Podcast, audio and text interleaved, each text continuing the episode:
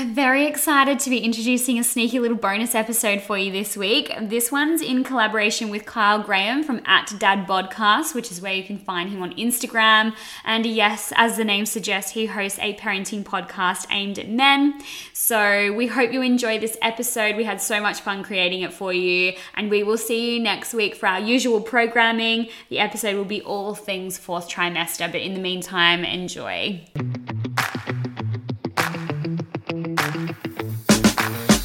Howdy ho, daddy-os, and welcome to the Dad Podcast.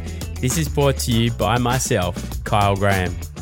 This is a place where all types of dads or dads to be can tune in, cop a giggle, or learn something new about life as a parent. Follow along as we interview dads of all types and uncover some wisdom to help us be the best dads and partners we can be.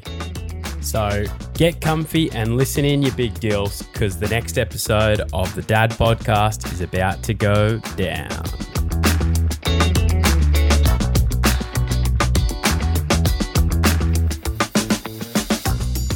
Daddy ho, daddy-os. Thanks so much for tuning in to another episode of the Dad Podcast. I'm super excited to have you all listening in and equally excited about the guests that I have coming on for this week's episode. So this week I have Sophie and Ashley from With Woman, the podcast. Now, Sophie and Ashley are both midwives and have experienced a lot through, you know, their journey of being midwives and yeah, so they have started a podcast called With Woman, the podcast. And it's just about empowering women through that journey of becoming you know, mothers and the daunting process of going through birth. So I'm super stoked to have them on and and kind of like pick their brain from a from a bloke's point of view and you know give you guys some nuggets of what to do, what not to do, and uh, you know also just hear from them and uh, hopefully you guys can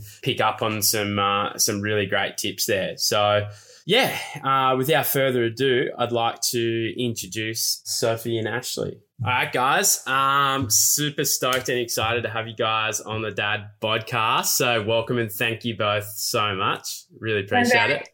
Thank you. We are very excited to be here. yeah, yeah, it's so it's so awesome to just have like you know some real professionals willing to take you know time out of their weekend in our uh, circumstance. I know. I, I was like, it's actually that's really nice. Well, you are. You're industry professionals, right? Yeah. So we definitely appreciate, yeah, you asking us to jump on board and yeah. to give a little bit more insight from our perspective of things. That's for sure. Yeah, absolutely. And you know, the the reason for it is to you know give us daddios some opportunities to take some real nuggets out of your experiences, you know, like and just just arm them with every possible thing that they can to to dag glory through that birth process, you know. So and also let's talk about the what not to do as, as well. I think yeah. is really oh, important. Oh, we've got a few of those. yeah, that's definitely yeah. And so like I don't know about you guys. So you guys have just started this new journey of creating a podcast too. And one of the measures of success for me, like creating this podcast was if I can just help one person, like each episode, I've nailed it. You know, so I've been so overwhelmed by the feedback that I've got so far from you know people listening in and stuff, and and also people in person coming up to me has been insane. Like you know whether it was their place to share it or not, but you know like you know sharing something about their husband or this or that, or like you know just blokes reaching out to for for a bit of a chat. So you know like I just I, I've loved the whole process of creating a podcast and you know interviewing all walks of life and experiences and stuff. So, you know, I just think, as I sort of said, mentioned to you guys earlier, I think gone are the days of dads being stereotyped as just being silly or uneducated, you know, especially during the, the process of, of birth and parenting too. Cause like I know so many times I've walked down to the park and it's like, oh, good on you. You've got the kids. Like, it's like, what's, is this just normal? You know, like, fuck, yeah. People are like, oh, yeah, like dad's babysitting. I'm like, no, he's not babysitting. Like, it's his kids. Yeah. So he's, just parenting. He's just being parenting. Yeah. And see, like, it, it's a culture. And, you know, changing a culture isn't easy, but I guess, you know, this is the start. And I just want dads to feel encouraged by other dads to sort of educate themselves, you know, on what's about to happen not only for their partners but themselves as well. You know, as men, we don't go through the physical changes, but there's certainly a shift in our mental state. And it's not about losing our identity or anything like that. It's it's about worrying if you're good enough for the role. You know, supporting, nurturing, and providing isn't something that males are generally faced with until they're about to have a child, right?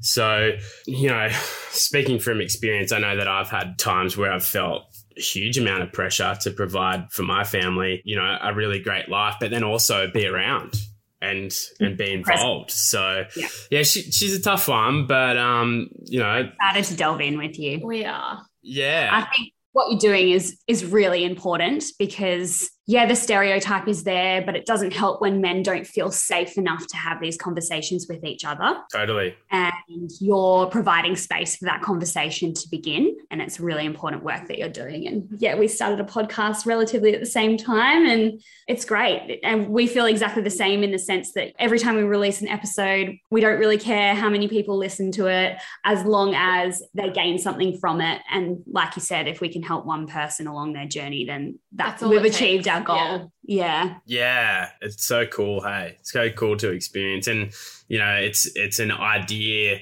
that you just talk about between yourselves and then for it to to come to light and snowball into this kind of like really cool thing it's that's awesome hey it took us a bloody while didn't it yeah it's been about two two three years yeah to actually jump off the cliff yeah, and have the balls to like yeah actually do it. And I think, yeah. you know, being in a pandemic really sparked that for us. Yeah. Because we mm. had the time. But um it gave us the opportunity. Yeah, for sure. Yeah. Yeah. So enough of me blabbering. It's time to learn about you both. And yeah, let's start with a little intro about each of you and, you know, what's your background and what's the story about, you know, around the potty creation as well. And so if you just recently had a bub, did you? I did. It is six and a half months now. Congrats. Thank you. It's been a it's been a whirlwind. yeah. Uh, welcome to the other side. Yeah. Fully. yeah, so I have been a nurse for oh god, eight years. Eight years. Because we're the same. Yeah, we are. Yeah, a lot of them. That's why there's two of us for this podcast. And a midwife for seven. Um, and then I started working in MGP, which Ash and I have previously spoken about on our podcast, where we met about three years ago. Yeah. And I've been on maternity leave going on seven months now. I have a little boy. His name is Hayes. And I think being a midwife, people expect you to know what parenting is about. And really, like we only know the first two weeks. Yeah. And that's it. We know as much as you yeah. do. So I'm like learning as I go as well. yeah. Oh, awesome. Ash? Um, I'm Ash. I've been a nurse for the same amount of time that Soph has, and a midwife also for the same amount of time. As Soph said, we worked on uh, midwifery group practice together. So, for those that don't know, it's a model of care where you have a primary midwife and she follows you through your journey of pregnancy. She's present at your birth and then up to two weeks postnatally. So, we refer to this as a continuity of care model. And basically, it's associated with having better outcomes for mums, families in general, and babies as well. And we're strong advocates for women's rights. And because obviously our, our, our podcast is called With Women. Yeah. We're kind of the other side of the spectrum to what you are with Dad Bod. But our purpose is very similar in the sense that we really want to empower women to take control of their bodies um, and to gain a little bit of knowledge. You don't have to be flooded with a huge influx of every single thing that you may or may not need to know, but it's just about having a basic knowledge. Yeah, having yeah. a basic knowledge and having the confidence to own it and to speak up for yourself. To be able to advocate for yourself. Too. Yeah, yeah. Yeah. So that's kind of the purpose of why we developed this podcast because we really want to provide that platform. Outside of that, I'm not a mum yet. TBC. Yes. Um, it's like she's pregnant. imagine, yes. imagine if I dropped that. I don't think your jealous. wife would be very happy if I dropped that on your pod and she know. Yeah, yeah. Um, I know Kyle because I'm best friends with his wife. We went to high school together, so that's how we know each other. Yeah. And yeah, I'm just living my best life at the moment. I just live vicariously through Ash. All of her little Yeah, I send on was it Friday, Friday night. Yeah, I send Sophie Sophie videos of me when I'm out, and she's like, "Can we post this on on our Instagram page?" I'm like, "Absolutely not. You discredit me. No one will listen to what I have What was to the one I wanted to post on Friday? And you Where I like, fell over. Yeah, Yeah, on the dance floor. Very professional. Yeah. yeah, exactly right. but yeah, that's that's us. Yeah, that's awesome. You know, like I think there's parallels with what we're doing. You know, it's a very similar goal that we, you know, hope to achieve for our listeners. So yeah, it's really it's really cool that you guys are doing that. So I think let's start talking about some of the things that dads can arm themselves and sort of, you know, be ready for. And so like we might dive into a few sort of questions and stuff for you guys if you don't mind answering. Yeah, go for it. Yeah. What's one of the best or worst dad performance you guys have ever witnessed? During obviously, yeah, that birthing process. Yeah. There's been a lot. Oh, there's so many. There's so many. I think the main one is fainting. Whoa. For sure. Just, yeah. Yeah. The amount It's of so oh, annoying. Oh, it, no, but it's so common as well. The amount of dads that you look over and they are just white as a ghost. Yeah. And I always say when women are in labor now, like to their partners, support people, are you a fainter? Like, give me a heads up now because the amount of times that you turn around and they're like already on the floor or something. and you have to like put them on a chair, put them on a recliner, set them up with some orange juice. I think too, um, there's this ideology that men need to be like strong and, you know, not perceived as weak and all of those sorts of things. So you can, and usually this happens to either in theatre or when an epidural is being inserted. They're kind of the main Yeah. two that reasons as to why Or- men would faint. They don't typically, Right after if there's a lot of blood. yeah, true. Otherwise, they don't typically men like keep it together for a birth. Yeah. Or they're just like completely in the like, zone. real yeah. but you always look at them across the room, and sometimes we can preempt things because we're looking at them and we're like, you're, "We know you're not okay," and but they're often like, "No, no, I'm fine. I'm fine. I'm fine. Everything's good. I'm strong enough." Yeah, and then boom, they're on the floor. You're like, "Oh, I told you. That's so much paperwork." um, but yeah, it's often you know when an epidural's been put in and they do that accidental sneaky look around and look at the size of the needle, and then they're gone. Or you can see The needle? Yeah. Or you can see them right in front of their partner and they're trying to like hold on to them because we always say like stand in front of her so she can kind of like have you right in front of her. Yeah. You can see them kind of slowly start to like look around for like a seat or something, or they're like trying to take like deep breaths and you're like, just Like, I'll take over. I think another thing too is like some men who are a little bit disengaged from the process too. There's been some stories where we've looked after people who are, you know, semi professional footballers or athletes of some description. And so you can kind of see the family dynamic between the woman and the partner during her labor. And you've got like a funny story of when the woman said to you, Don't worry about me, I'm fine, but can you go and get my partner lunch? And I And was so like- and I was just standing there thinking like, I've Fucking been- what? Yeah. I was like, I've been here for like 12 hours and I haven't even had a break myself, but you want me to go down and get your partner lunch? who's laying back in the recliner on his phone, like not even supporting her. Did you know there's a cafe downstairs and you can get Uber Eats to the front of the hospital, by the way? Mm. Oh, Not doing us Yeah, any just- favors, fellas. I know. See, this got this has got to change. It's not everyone. We're not generalizing here, but just yeah, some funny things that have happened. yeah. I'm trying to think of anything else. Um, There's definitely the positives where the dads are like the biggest ad- oh biggest advocate. And if they weren't in the room, like the women would just spiral. my most emotional trigger. Like I don't ever cry in births, but my Oh. emotional trigger is when a dad cries. It is the best. You just look over and there's Thing like tears ever. going down. And you're when like, he's oh. looking at oh, his baby and he's looking at his wife and you can just see how proud he is of what's just happened in that room Yeah. Yeah. and like the strength of a woman oh it's so it's amazing like that'll get me every time i'm Yeah. like oh damn i'm crying again It's like you try to hold it together. You're like, don't cry, don't cry. Yeah, I'm just- and then you just like i'm sorry this is really beautiful I think it's like hats off to you guys to to give the fellas the the space or the the vibe that where they feel comfortable enough to be emotional like that too. I think it, it wouldn't always be the case either. Definitely there's some mm. dads that like try to hold it together and you can mm. you can see it as well. yeah I think too, you know, again, going back to the model of care that we've predominantly Yeah. worked in our whole career is that we build relationships with both of the family, like mum and dad. You feel like sometimes so- you're like kind of part of the whole yeah, you kind of feel like you you're the firstborn child. Yeah. like the You're part of the born and unit, you- family and it's like- unit. sometimes it's only like the three of you in the room, and like the baby comes out, and you're like, oh, I'm like, I'm Can we oh, have a group this. hug?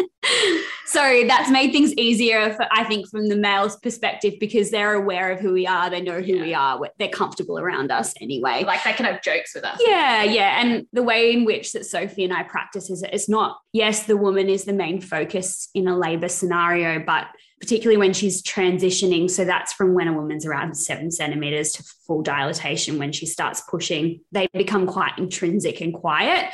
And it's often when partners freak out the most because the woman becomes a little bit less responsive. She's not really herself. And that's when we as midwives make a few more jokes and converse a little bit more, particularly at that time with the partner, just to kind of let them know that we're all good. This, This is, is fine. normal. The noises she's making, Yeah. that's normal. This is all good. And you it's know. usually when dads are looking at you Yeah. like wide eyed, like, is this normal? Like they don't want to say it. No. You, just, you give them a little smile, like, yeah, yeah, like all good. Thumbs up. yeah.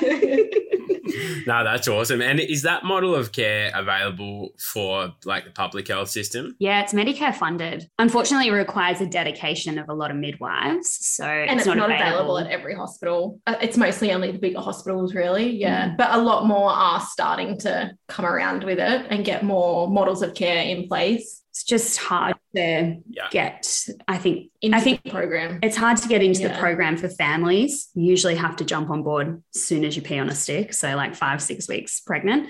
I was gonna I was gonna ask like what's the process uh, you know that we need to go through yeah to find out whether yeah there's that's available. It's different at every hospital, but your main protocol is your GP. So a lot of places, if you go to your GP first, they'll give you your models of care. I know at our hospital, women were already knowing about it through calling up. And then women that were coming back through the program who had previously been with us, they were calling us and emailing us at like Mm. five weeks pregnant. But if it's hard, you don't know what you don't know. Exactly right. So, unless you've got a good yeah. GP that's going to go through all the models of care with you, it's up to you to research what the different models of care are Mm. and what's available at the hospitals that are closest to you. yeah, I think that's probably your first step is, Yeah. you know, if you're planning a pregnancy or even if it's a surprise pregnancy, soon as you're aware, jump on Google, easiest resource you have. Look at your local hospitals around you and see what model of care is on offer at that hospital. And if you see MGP there, then get to your GP ASAP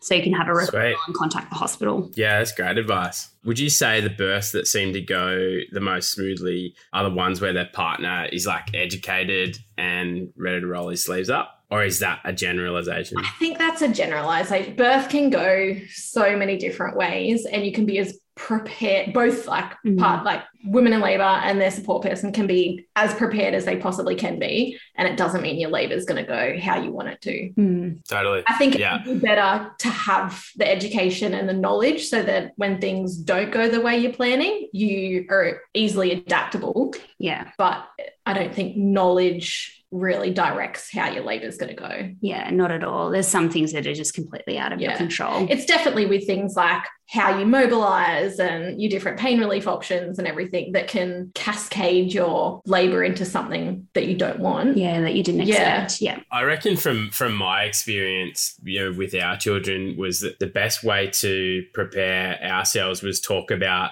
what are the options? What's your preferred option? Yeah. And then, okay, cool. Well, what is the end goal? The end goal is to have a healthy kid. So if it means that, Uh, hey, we get a tap on the shoulder to say, guys, it isn't going to plan the way it is. Like, you know, here's here's what we can do to deliver a happy, healthy baby. Fucking go with it. Yeah. Yeah. The main Yeah. thing is not just healthy, but happy as well, as Yeah. you said. Yeah. So you can have a, both a healthy mum and baby, but at the end of the day, like They may not be happy. the mother might not be happy at all with like how the journey went. And I think if you can get both of them, on board. yeah.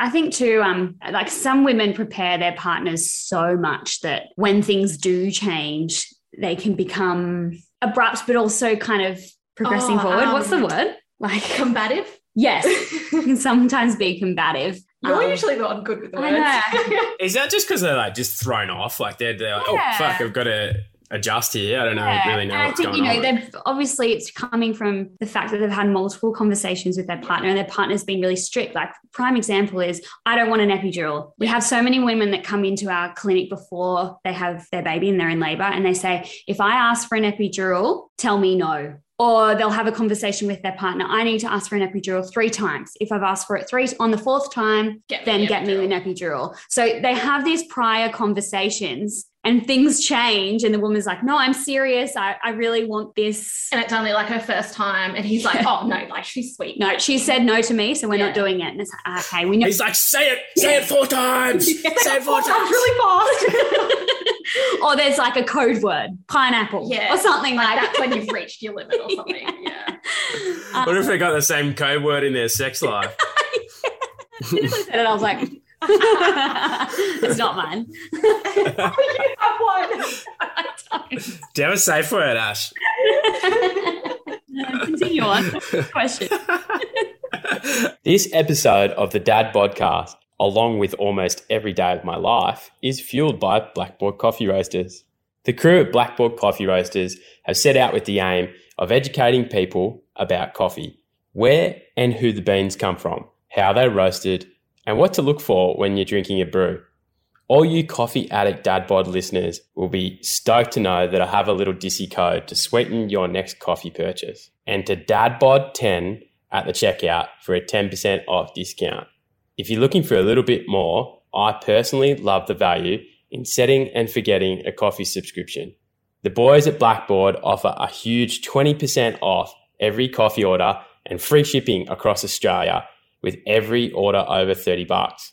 Join up for a prepaid subscription or set and forget with a pay as you go option with no lock in obligations. Reach out to the boys on Insta at Blackboard Coffee or blackboardcoffee.com to find out more. Blackboard Coffee. Good coffee, good people.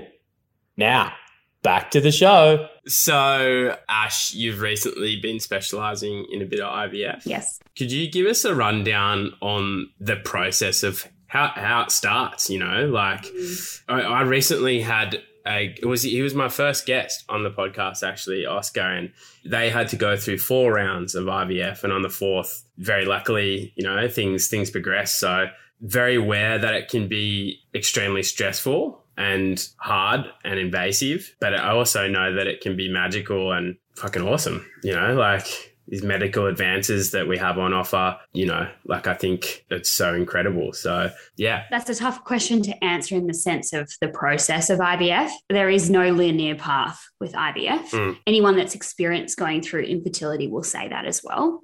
Most of the people that have infertility issues and go through the IVF process have an unexplained reason as to why they're going through this process, why they're just not spontaneously falling pregnant naturally at home. And by the time they come to a fertility clinic, they've probably already been trying for a minimum six months, but at least 12 months, sometimes longer than that. So you can imagine the emotional strain that that already has on the couple too. And there's a lot of shame and stigma surrounding infertility.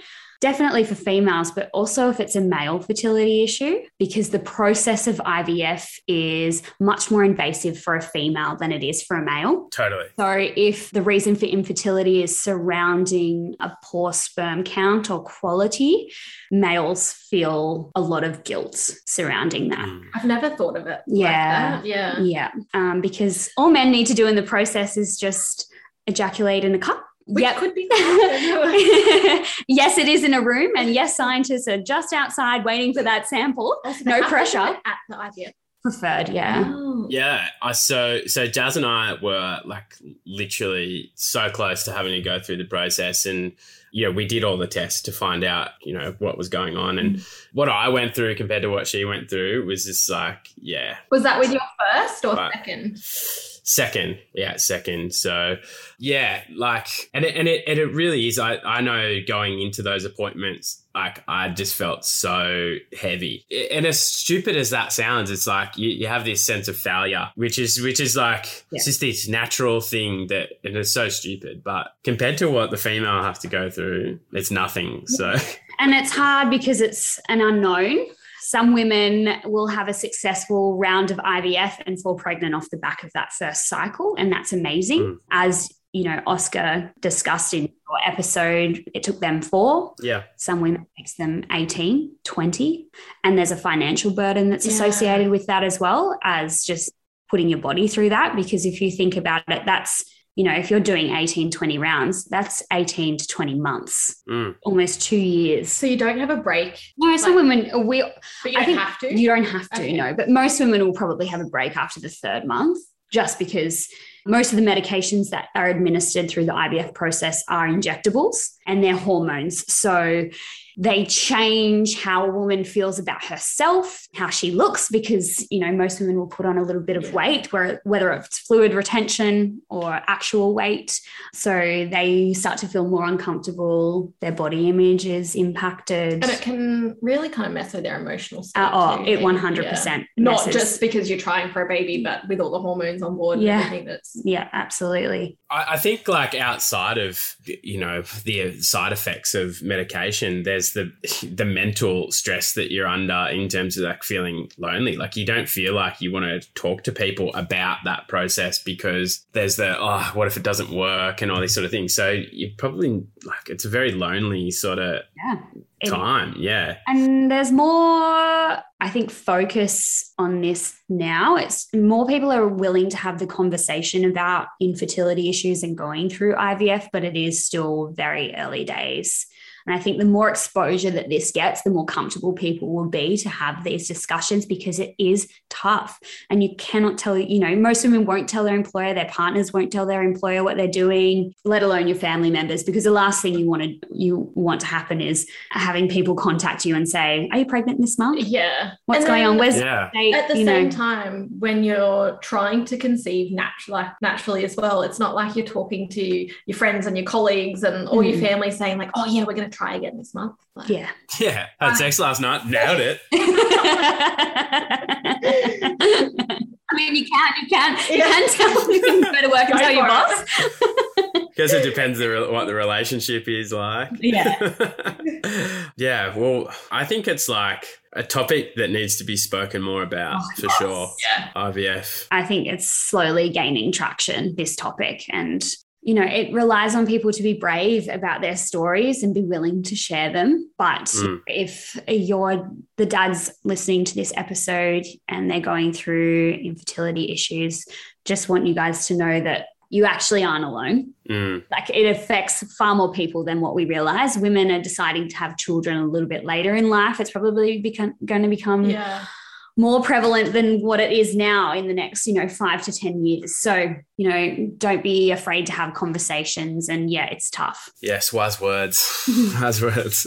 so we had a few questions come through on the Instagram page as well, which is really cool. People just wanting to know your thoughts on a few things. So what's your thoughts on GBS testing, necessary or not? Also thoughts or comments around antibiotics in labor. Couple of questions inside the question, but there you go. that's a real loaded question because i think it's really important because it's based on own preference really Yeah. Yeah. Most public hospitals, actually, most public and private hospitals test for GBS in Australia at about 35 to 37 weeks gestation. It's a low vaginal swab, and either the woman does this herself or her care provider can do it for her as well. And, And it's a bacteria I that's think found that's in the vagina. important to understand is that it's a normal bacteria Yeah. And it, it's transient. So it comes and goes in women all the time. So, like, Ash or I could have it right now, and then in like Speak for yourself. I was joking. Actually, yeah, I Oh my God, I didn't know that. I didn't know Yeah, that. really? Oh, okay. well, Sneaky kept that one to yourself. so it, So it's her, not me. it comes and goes in women all the time.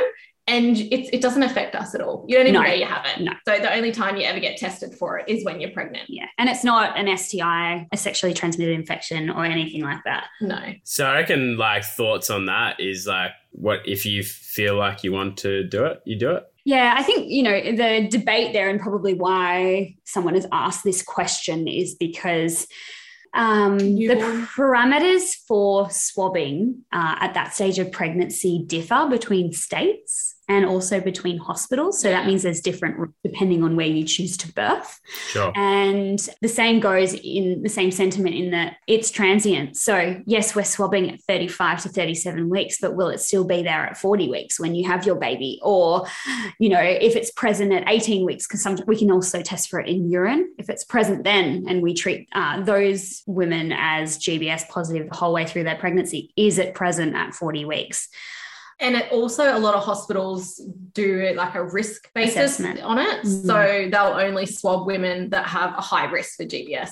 Whereas other hospitals will swab every single woman or offer the swab every single woman at 35 to 37 weeks. Mm. You don't have to have it. I think that's No. important to Yeah. note as well. It's not mandatory. No. Yeah. But um, babies can get very, very sick from GBS. Right. And I think for me personally, once you see a baby that Yeah. has been sick with GBS, I would take the antibiotics. Yeah, it's a tough one. I haven't had children, so if we're coming from like a personal Mm. take, we're taking our midwife hats off here because Yeah. obviously we work within our own scope. That's a policy in our hospital. So yes, we do advise women to have a swab at that gestation. But if I took my midwife hat off, I'm unsure. I think if I had the risk factors for GBS, then 100%. So that that includes, you know, having ruptured membranes preterm, so before 36 weeks, Having There's a couple- previous baby with previous GBS. baby with GBS, lots of those sort of Yeah. instances. But illness from GBS, So out of a thousand newborns delivered vaginally, less than a third will become colonized with GBS. And then out of that, only one to four of those newborns will actually develop an illness from GBS. and that illness looks like severe respiratory distress. So basically, they're needing support with ventilation. In a neonatal intensive care unit, that means that they're separated from mums and dads for a certain period of time. Usually it's like a week or two. Some babies have passed away from this illness. So, you know, it can be quite serious. Uh, in terms of antibiotics in labor, we do bomb the women with I think GBS that's with a lot why of women get really concerned about taking the antibiotics because it's such a massive dose, and the dose only got higher. What last year, two years ago, Uh, I think I think it's a bit longer than longer than that. Yeah. Like Oh yeah, maybe- it was longer than that. Yeah, because yeah, it's about five. yeah. So when We you, doubled it. yeah, and The reason as to why women and their partners may be questioning the use of antibiotics in labor is surrounding how it affects the baby's microbiome. So basically, it's gut health. Um, we know that babies born vaginally that have skin to skin at birth, whether it's with their dad or their mum, and babies that are breastfed have a better microbiome than babies who are born via cesarean section or babies that have had a lot of antibiotics in labor or a lot of IV fluids, you know, those sorts of things. Um, so that's why it's a contentious issue in pregnancy. I think it's just important to weigh up the, The options. Yeah, yeah, It's a personal decision. Do your research, ask your healthcare provider, yeah. and then make a decision that aligns with the both of you. If you choose not to swab, you know the risk and you just, you know, you take that on board. Sure. And also, if you are really kind of unsure, and then you decide you do want to take the antibiotics, you can also take a probiotic as well. Okay. It's never too late to change your mind either. Okay. Yeah. Perfect. Are the classes worth it? Antenatal classes? 100%. I push for classes like For first time parents. Oh yeah, hundred percent. Or second time parents that have had like a traumatic first Mm. birth. I think a lot of parents, how many women book into the hospital and they say they don't want to do classes because they don't want to know too much because it'll scare them. I always try to say, I always say this to women. If you're going to go buy a brand new car, do you just like go to the car yard and like wing it and just buy whatever's there? or do you like research? I like this analogy. You're obviously going to research it. So why would you not research one of the biggest life events that's going to happen to you and can Totally. Yeah. change your life? Or will change your life. Yeah. What's But it's really important for partners because men, like you said at the beginning of this episode, men aren't experiencing the like physiological changes of pregnancy. And so therefore they can often feel a little bit more isolated and removed from the process. And by attending classes and seeing other males in the room that are ready to support their partners too, it has a huge impact Yeah. on them, particularly pre-COVID when we were able to do hospital tours and things like that as well, where they could you know kind of look at a birthing unit room and familiarize themselves with the equipment in there and what's available to them and how they could best support their partner because I think we underestimate or a lot of people underestimate how important their role is in labor. It is so important. Oh, yeah. It can change the whole scenario. Yeah, I can speak from experience because we did the classes with Marlo, our first, and yeah, the information that I got out of that, it just it just made me feel so much more calm and ready for the day. You know, when it when it did come on, you know, things sort of like changed within our first initial plan of a natural birth, and we ended up having to have a cesarean with Marlo anyway. But it's I was educated on that through these classes, so it was it's not as if I just got secondhand news from Jazz saying like, "Oh, this has changed. I've got to, yeah, it's it's going to be different." And you would have implemented those what you had learnt for the birth of Valley. Yeah, yeah, absolutely, yeah, and that's why we didn't attend the second time around, is because we we already knew. But I will also add that um, you mentioned seeing other dads around in the room and how that they're there and ready to sort of get involved and advocate for their partners. I met some really great mates through it too, mm. which is which is cool. Like you know, you're it's really important as well because it doesn't just put all the pressure on the person that's birthing. Mm. I think as a midwife, I did classes as well, and I wanted my partner to do them with me because it doesn't just put all the decisions on me it also gets him involved and is like, okay, well, she really doesn't want this, so I'm going to be the one advocating for it. When I was like completely, oh, when when you're giving birth, you're not a midwife at that time, are you? You're like, yeah, yeah. It all goes sometimes where I was like, mm. but yeah, I think it it just puts decision making on them as well. Yeah, because it's a yeah, partnership. for sure.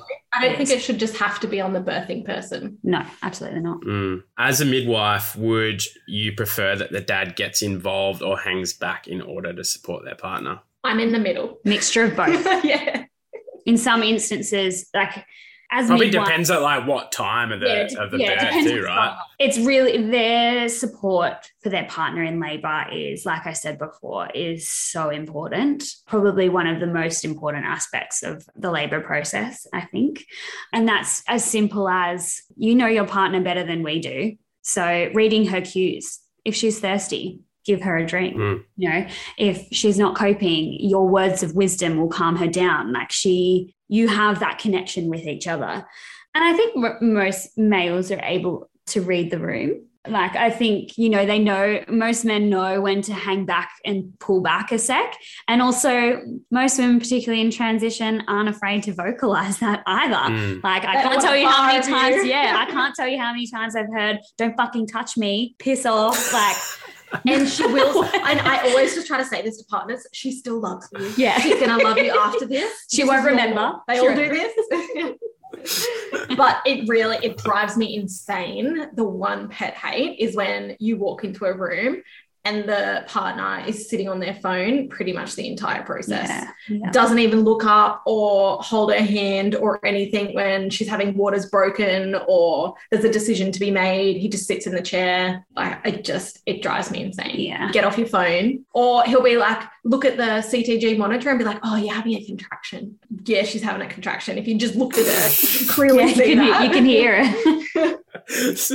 I mean, sorry for di- sorry for disturbing you and uh, you know, um, I mean, we can only speak for ourselves. I've seen Sophie do it in her practice, and I have certainly in mine. If a partner is a little bit like you encourage off with the fairies, to, you, yeah. you we often give them a role. We're like, okay. I've been holding this heat pack here for five minutes. You're going to come and do yeah. what I'm doing and massage or the like, back. Yeah, or, massage the back. So you do it like this. Yeah. Or her water bottle's like half empty. So that's your job now. You offer us sips in between every single contraction. And they'll usually be like, oh, yeah, yeah, yeah. Okay.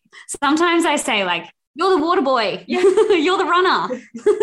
and sometimes it's giving them a role because yes. they actually they don't know what to do because and they can be yeah. by the process as well. You know, where we're just, it's a, it's a, you know, again, this old idea that it's a female dominated, you know, thing. And most midwives are quite strong in their presence. And so some men can be quite intimidated by that in the sense of like, I, I don't know where I come into play in in this process and it's sometimes and so that's why they hang back it's bad i in a guess in a sense on our role that we do this every single day mm. sometimes mm. where you kind of you don't forget about the partners but sometimes not, yeah our focus is on the woman and Yeah. her baby, and it sometimes takes like a couple of hours or so and you look at the partner you're like oh like i should have given him like something to do or i should have been including him a little bit more especially if like they're not asking a lot of questions or- Yeah. yeah especially when something traumatic is happening or what they would be perceived as traumatic is occurring. I think it's really important, particularly for midwives or for the healthcare provider, to really communicate with partners as to what's going on. Because you can imagine the fear that they have sometimes is, Am I going to lose my partner? Am I going to Mm. lose my baby? You know, when an emergency situation is occurring, the partner is often in the corner of the room, silent, Mm. they don't know what Yeah. to do. There's a million people in the room. And I think that's again something that we, oh that just gave me goosebumps Yeah, I know. because yeah, That- it happened to me Yeah. Saturday. It's, it's awful. really awful You know, it's, and unfortunately the partner's not the priority, but as soon as there's time where we can communicate to them, but often by that time, you know, you can imagine what their heart rate's doing. It's through Yeah. the roof. So much anxiety. Mm. If they're having to go to theatre and they're separated from their partner for a short while, they've got no idea what's going on. or if So, they're just watching their baby get resussed or something yeah. like The Mm. woman is often having an out of body experience because she's either just given birth or she's very intrinsic in that moment, whereas the partner is there watching the whole thing unfold. Mm. I also don't think there's enough postnatal support sometimes Mm. Yeah, for, for partners, partners, yeah. that have been through a traumatic event. Yeah. Because as Ash just said, they're the ones actually watching it all unfold minute by minute. And they ha- feel helpless. Yeah. They can't do anything. Yeah. I think there needs to be a lot more postnatal supports for that. Yeah, I agree for sure. I mean, I didn't, I didn't once at any time. Like, I, I wouldn't say that our experience was like super traumatic at all, but there was, you know, towards the final stages, all of a sudden there was, you know, fifteen midwives and doctors and specialists all in the room, like within two seconds, and I had no idea what was going on. And even that- that, and that was you very- know something's going not totally. Yeah. when that starts happening. But you don't know whether is it normal to have 15 people in the room when this is happening, or is it abnormal to have 15 people in the room? Yeah. Yeah, like a yeah, I wouldn't say it was super traumatic uh, at all, but I, you know, I can't recall ever sort of being asking like, oh, so, hey, are you traveling with it all? Yeah. You know, afterwards, I think even if it's not in the room at the time, maybe in the in the hallway or something like that afterwards, or maybe if it is included into the sort of the the checklist of like before they send Yeah. the parents home. Yeah, I think It's like a, a quick chat with the dad. aspect Yeah, for sure. Ash and I working in a continuity of care model, part of we have this opportunity. yeah, part of our like dis it's, it's, it's just our- our common practice is debriefing. We go into a room, whether it's we're visiting our women at home and their partners, we'll debrief on the whole birth. What happened? Do they have any questions? Mm. Whereas a lot of women don't have that No. because they don't see the same healthcare providers afterwards. They might have a midwife or doctor that's in their birth and then they'll never see them again. yeah. Mm. very valid point that you make, adding it to like a postnatal Yeah. discharge Yeah. checklist or something like that. And hopefully Yeah, something along those lines is implemented one day. listen up, New South Wales Health. Not just New South Wales Health. the whole health Oh. system, the whole Whatever, yeah. public and private, because traumatic Yeah. happen in a private healthcare yeah, system. or also. home birth, same thing. Yeah. Yeah, totally. Yeah, yeah, for sure. So, next question What to do for a baby that hates being burped, screams and back arches until they stop? I would stop burping them. Yeah.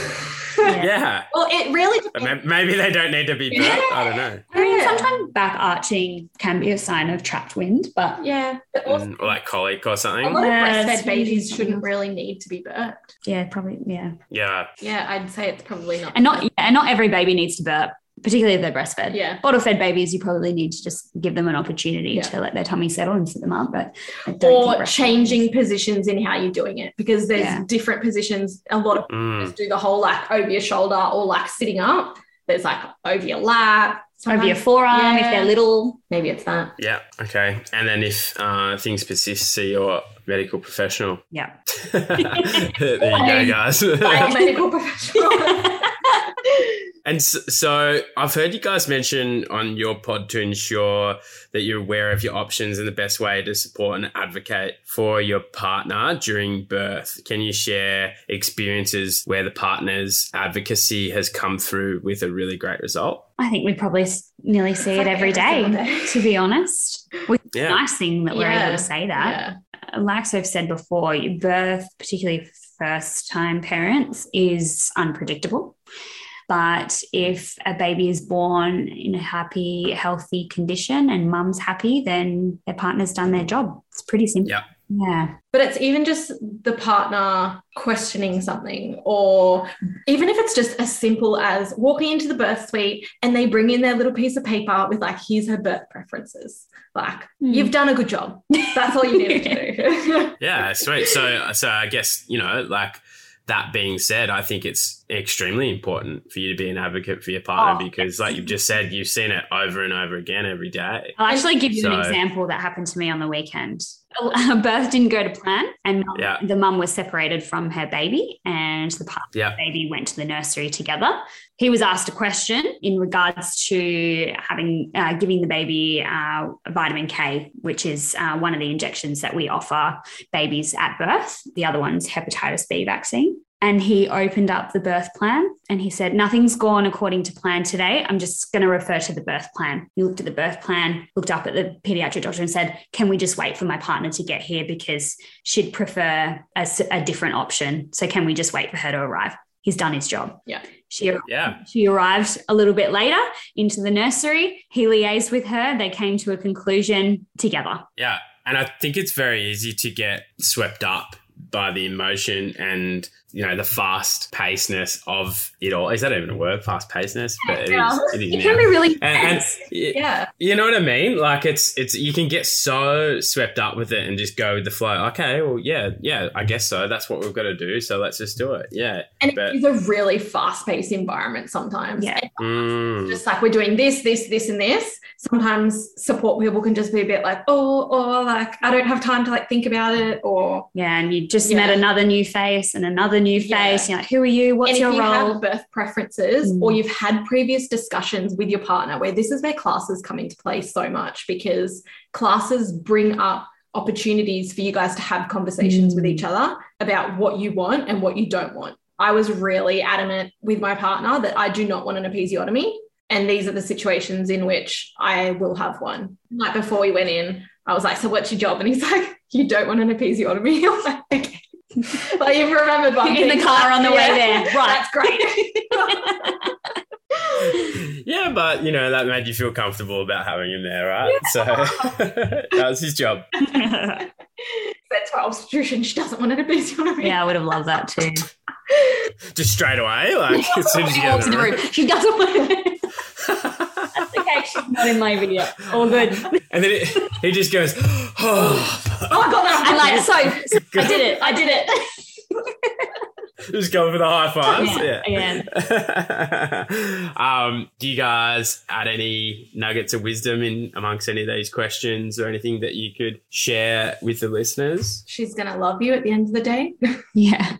I think it's more just like have the confidence to own the pregnancy and the birth as much as what your partner does. And no question is dumb. No, absolutely not. Okay, there's been some dumb questions, but But that's funny and that's okay. Like just, you know, this is as much as your of your experience as it is for your partner and be present. Like you you will remember much more of this than what she will and yes, that that's an important. one. Yeah, and you know, it gives you an opportunity later down the track to say, and you've heard this so many times after a woman's had a baby, and the partner's like, Do you remember you said this to me and you pooped and you should have seen what it looked like when the head was born, you know, and they've taken photos and, you know, they have such an important role and it's underestimated in society and it needs to change.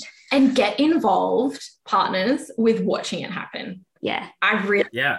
I think it helps. it gives like them a new sense of like awe of their partner. You can also relay that to your partner because they are having that out of body experience or, you know, whatever it is. They're not going to remember certain things. So if you are involved, um, and I will just add to that. So during our birth classes, it was like, you know, one of the last sessions and they're like, all right, time to ask any, any sort of questions. I'm like, so where the fuck do we park? when we, when we arrive? Really? I was like, I was like, uh, I had no idea, you know, like, and you know what, you want to be like, oh, so I'll just get this car park right down the end of the back of the hospital there, and you've got to walk with all the bags and all the shit. I you have up to- seen Yeah. I was sitting in our lunchroom one day and I saw a partner carrying his wife up the stairs. And we were all like, he's legit got to be a fireman. Like the way he was carrying her. And when he got up there, he was like, she could not walk. I couldn't get her in the hospital. I just had to carry her up the set of stairs. And they're like pretty big stairs. Yeah, they are.